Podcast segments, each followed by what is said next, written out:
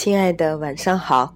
您现在收听的是《娘娘心经》，我是三木娘娘。今天我们要分享的是来自高晓松的人生，除了苟且，还有诗和远方。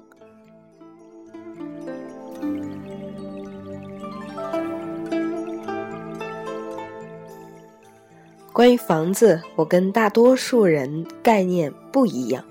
我从小住在清华校园里，家是那种二层的小楼，外表看起来很普通，面积也不是特大，但是特别安静。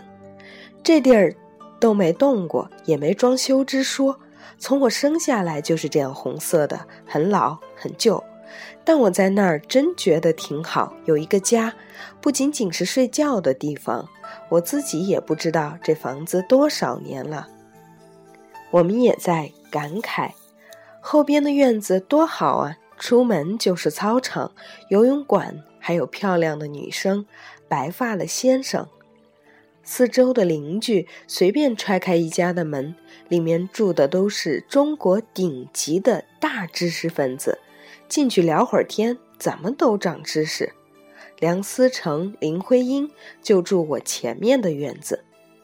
小时候有什么问题，家里老人就写一张字条，说这问题你问谁谁谁。我找到人家家里，打开字条一看，哦，你是那谁家的孩子，那你讲吧。都是中国头把交椅呀，这才是住处真正的意义吧。它让你透气，而不是豪华的景观、户型和装修什么的。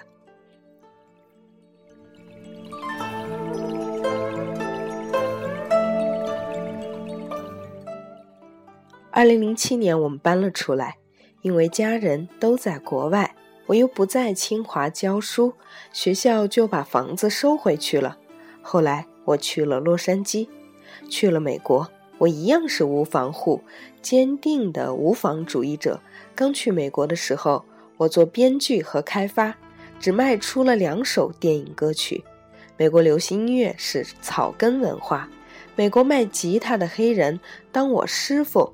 都有富裕，不是说他弹的比我好，是同样一个琴，我们弹的都不是一个级别，出的声音都不一样。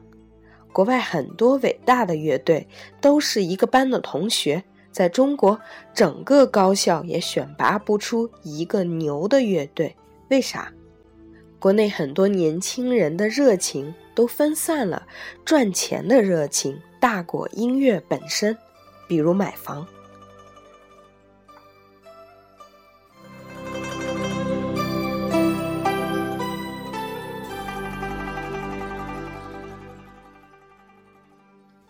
郑钧有一天跟我说，有些艺术家被抓进精神病院，成了精神病；那些精神病人从精神病院逃出来，成了艺术家。你就是那后者，你的生活就像行为艺术。不过，我肯定不属于时尚人士，因为从来不关注别人的流行趋势，也算不上中产阶级。如果我的钱只够旅行或是买房子，那我就去旅行。平时除了听听歌、看看电影，我最大的爱好就是满世界跑着玩儿。大概去过三十多个国家了，到一个地方就买一辆车。然后玩一段时间，就把车卖了，再去下一个地方。经常在旅途中碰到一堆人，然后很快成为朋友，然后喝酒，然后下了火车各自离去。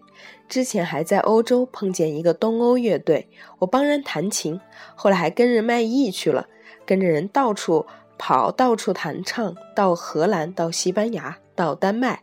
我妈也是一个人背包走遍世界。我妈现在还在流浪，在考察美国天主教遗址。我妹也是，也没有买房。她挣的钱比我多得多。之前她骑摩托横穿非洲，摩托车在沙漠小村里坏了，她索性就在那里生活两个月，等着零件寄到，然后在撒哈拉沙漠一小村子里给我写一个明信片，叫做《彩虹之上》。他在明信片里告诉我说：“哥，我骑了一辆宝马摩托，好开心。我看到沙漠深处的血色残阳，与酋长族人喝酒，他们的笑容晃眼睛。因为我跟我妹都不买房，你知道，你只要不买房，你想开什么车开什么车。”你想，你一个厕所的面积就恨不得能买一辆奔驰，然后他就开一辆宝马摩托，坏了，说整个非洲都没这零件。他说：“你知道我现在在做什么吗？我在撒哈拉一个小村子里给人当导游呢。”我妈从小就教育我们不要被一些所谓的财产困住，所以我跟我妹走遍世界，然后我们俩都不买房，就觉得很幸福。我妈说：“生活。”不是眼前的苟且，生活有诗和远方。我和我妹妹深受这教育。谁要觉得你眼前这点苟且就是你的人生，那你这一生就完了。生活就是诗和远方，能走多远走多远，走不远一分钱没有，那么就读诗。诗就是你坐在这儿，它就在远方。越是年长，越能体会。我妈的话：美国人平均三十一岁才第一次购房，德国人四十二岁，比利时人三十七岁。欧洲拥有独立住房的人口占百分之五十，剩下的都是租房。为什么现在中国的年轻人一毕业就结婚，一结婚就买房？怎样才能买到房？一套房子会限制你所有的行为和决定，因为你知道。要一提裸婚，没有人愿意嫁给你。即使老婆愿意，他们家人呢？别人会怎么看？孩子以后怎么办？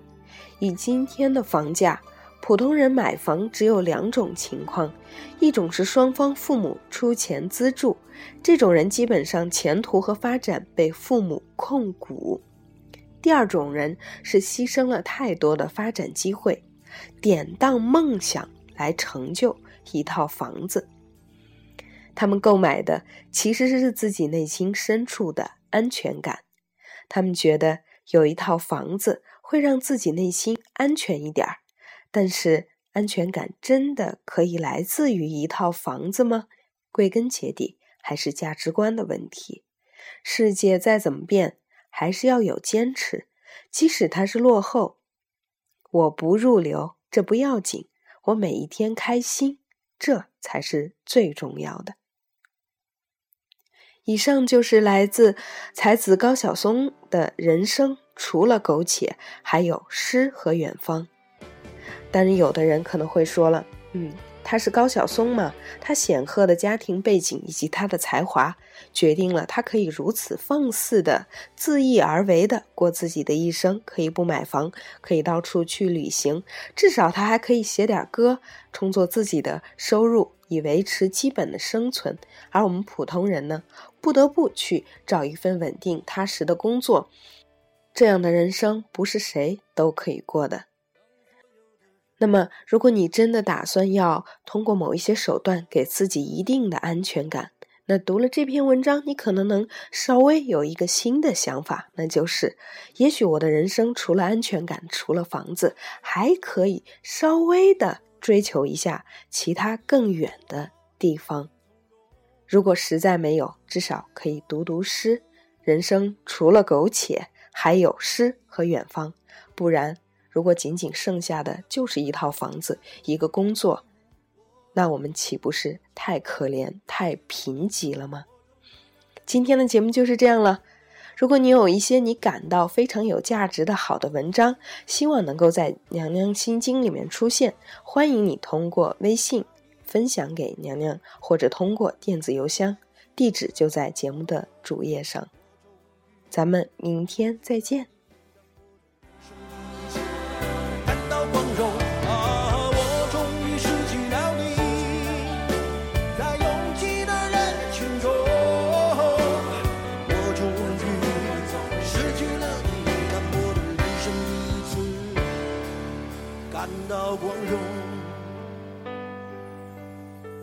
四周掌声如潮水一般的汹涌，我见到你眼中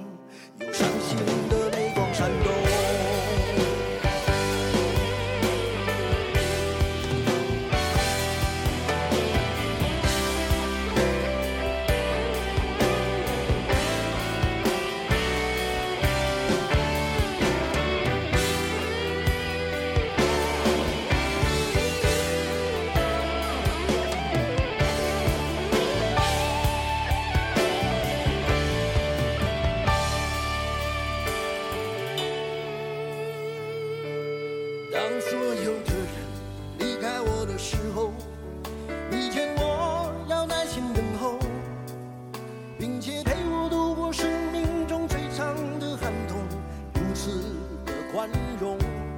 当所有的人靠近我的时候，你要我安静从容，似乎知道我有一颗永不安静的心，我容易蠢动。我终于让千百双手在我面前挥舞，我终于拥有了千百个热情的笑容，我终于让人群被我深深的打动，我却忘了告诉，你